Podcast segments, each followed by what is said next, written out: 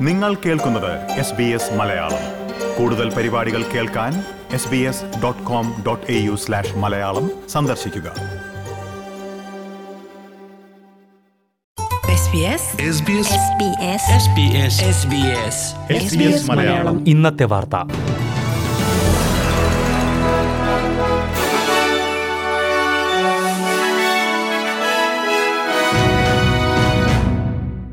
നമസ്കാരം. S B S Malayalam ഇന്നത്തെ വാർത്തയിലേക്ക് സ്വാഗതം. ഇന്ന് രണ്ടായിരത്തി ഇരുപത് മെയ് ഇരുപത് ബുധനാഴ്ച വാർത്ത വായിക്കുന്നത് ഡെലിസ് പോൾ. ഓസ്ട്രേലിയയിൽ നിന്ന് ഇന്ത്യയിലേക്കുള്ള കയറ്റുമതി കൂട്ടാൻ കൂടുതൽ പദ്ധതികൾക്ക് സാധ്യത. ഇതുമായി ബന്ധപ്പെട്ട് ഇന്ത്യൻ പ്രധാനമന്ത്രി നരേന്ദ്രമോദിയുമായി ഓസ്ട്രേലിയൻ പ്രധാനമന്ത്രി സ്കോട്ട് മോറിസൺ ഓൺലൈനിൽ കൂടിക്കാഴ്ച നടത്തും. ജനുവരി മാസത്തിൽ ഉദ്ദേശിച്ചിരുന്ന കൂടിക്കാഴ്ച കാട്ടുതീയുടെ സാഹചര്യത്തിൽ റദ്ദാക്കിയിരുന്നു. ഓൺലൈൻ യോഗത്തിലെ പ്രധാന വിഷയം ഇരു രാജ്യങ്ങളും തമ്മിലുള്ള വാണിജ്യ ബന്ധമായിരിക്കുമെന്നാണ് റിപ്പോർട്ട്. കാർഷിക രംഗത്തു നിന്നുള്ള ഉൽപ്പന്നങ്ങളാണ് ഇന്ത്യയിലേക്ക് ഓസ്ട്രേലിയ കൂടുതലായി കയറ്റുമതി ചെയ്യാൻ ലക്ഷ്യമിടുന്നത്. ചൈനയുമായുള്ള ബന്ധങ്ങളിൽ സംഘർഷം രൂക്ഷമാകുന്നതിന് പിന്നാലെ ഓസ്ട്രേലിയ മറ്റു രാജ്യങ്ങളുമായി ബന്ധം ശക്തമാക്കാൻ ശ്രമിക്കുന്നതായാണ് റിപ്പോർട്ട്. ഇന്ത്യയും ഓസ്ട്രേലിയയും തമ്മിൽ ശക്തമായ ബന്ധങ്ങൾ നിലനിൽക്കുന്നതായി പ്രധാനമന്ത്രിയുടെ വക്താവ് പറഞ്ഞു. ഇറക്കുമതി കയറ്റുമതി കണക്കുകളിൽ ഓസ്ട്രേലിയയുടെ അഞ്ചാമത്തെ ഏറ്റവും വലിയ പങ്കാളിയാണ് ഇന്ത്യ. അതേസമയം വാണിജ്യരംഗത്ത് ചൈന ഓസ്ട്രേലിയക്കെതിരെ കൂടുതൽ നടപടികൾ കൈക്കൊള്ളാൻ സാധ്യതയെന്ന് റിപ്പോർട്ട്.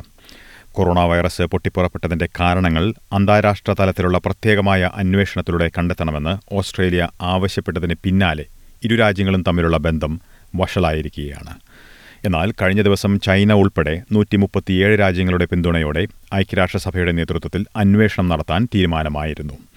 ഈ തീരുമാനം നിരവധി ജീവനുകൾ രക്ഷിക്കാൻ സഹായിക്കുമെന്ന് ഓസ്ട്രേലിയൻ ആരോഗ്യമന്ത്രി ഗ്രെഗ് ഹണ്ട് പറഞ്ഞു.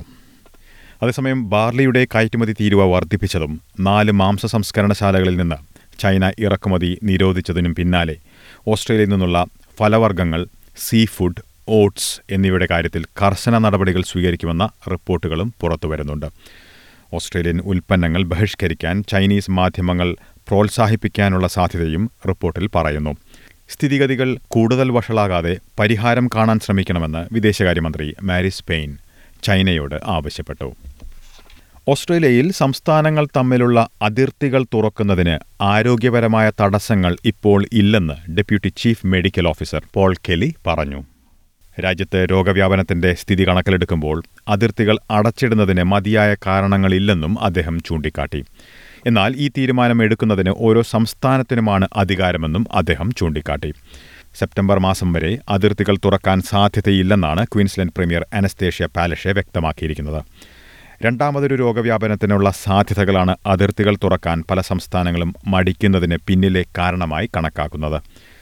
വെസ്റ്റേൺ ഓസ്ട്രേലിയൻ പ്രീമിയർ മാർക്ക് മെഗോവനും അതിർത്തികൾ തുറക്കാൻ മാസങ്ങളെടുക്കുമെന്ന് പറഞ്ഞു. ആരോഗ്യപരമായ കാര്യങ്ങൾ തന്നെയാണ് ഇതിന് പിന്നിലെന്നും അദ്ദേഹം ചൂണ്ടിക്കാട്ടി. സംസ്ഥാനത്തിന്റെ തീരുമാനങ്ങളിൽ മറ്റുള്ളവർ ഇടപെടേണ്ടതില്ലെന്നും അദ്ദേഹം പറഞ്ഞു. ഇതോടെ അതിർത്തികളുടെ കാര്യത്തിൽ അഭിപ്രായ വ്യത്യാസങ്ങൾ രൂക്ഷമാവുകയാണ്. ന്യൂ സൗത്ത് വെയിൽസിലെയും വിക്ടോറിയയിലെയും കൂടിയുള്ള കണക്കുകളിൽ കഴിഞ്ഞ ഇരുപത്തിനാല് മണിക്കൂറിൽ പതിനൊന്ന് പുതിയ കോവിഡ് രോഗ കേസുകളാണ് സ്ഥിരീകരിച്ചിരിക്കുന്നത്. ക്വീൻസ്ലാൻഡിൽ ഒരാളിലും സ്ഥിരീകരിച്ചിട്ടുണ്ട്.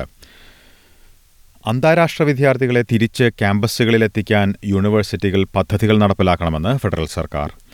കൊറോണ വൈറസ് സാഹചര്യത്തിൽ സുരക്ഷിതമായി വിദ്യാർത്ഥികളെ തിരിച്ചെത്തിക്കാൻ എടുക്കാവുന്ന നടപടികൾ എന്തൊക്കെയായിരിക്കുമെന്ന് സർവകലാശാലകളോട് ചർച്ച ചെയ്യുന്നതായി ആരോഗ്യമന്ത്രി ഗ്രെഗ് ഹണ്ട് പറഞ്ഞു.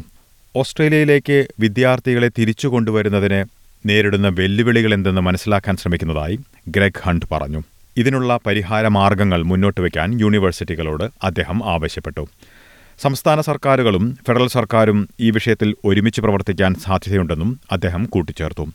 എന്നാൽ ഈ വിഷയത്തിൽ പരിഹാരം കാണുന്നതിന് മുൻപ് ഓസ്ട്രേലിയയിൽ വിദ്യാർത്ഥികൾ പൂർണമായും ക്ലാസ് റൂമുകളിൽ നിന്നുള്ള പഠനം ആരംഭിക്കുന്നതിനായി കാത്തിരിക്കേണ്ടി വരുമെന്ന് മേഖലയുടെ പ്രധാന സംഘടന യൂണിവേഴ്സിറ്റീസ് ഓസ്ട്രേലിയ പറഞ്ഞു.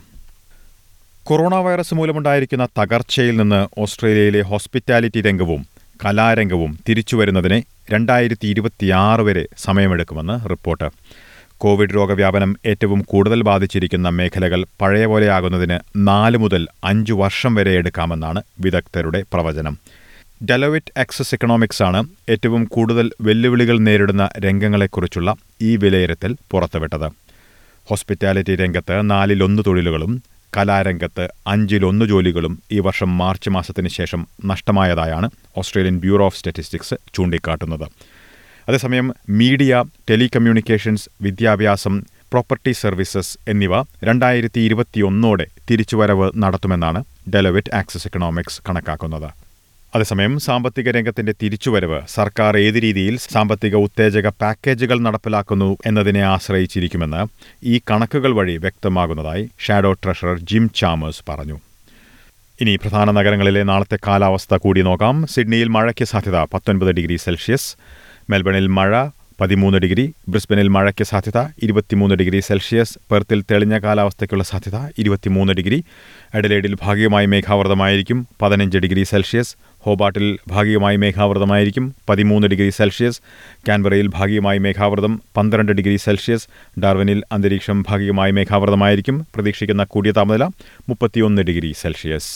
ഇന്നത്തെ വാർത്ത ഇവിടെ പൂർണമാകുന്നു. നാളെ രാത്രി എട്ട് മണിക്ക് എസ് ബി എസ് മലയാളത്തിൽ ഒരു മണിക്കൂർ പരിപാടി ഉണ്ടാകും. ഇന്ന് വാർത്ത വായിച്ചത് Delys Paul. SBS SBS SBS SBS SBS SBS Malayalam. ഇന്നത്തെ വാർത്ത.